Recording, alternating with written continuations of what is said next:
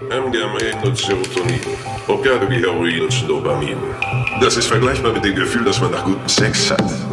Amphetamine, wenn den Adrenalinausstoß und Kokain bringt die Synapsen im Gehirn auf die Geschwindigkeit einer Imkisat.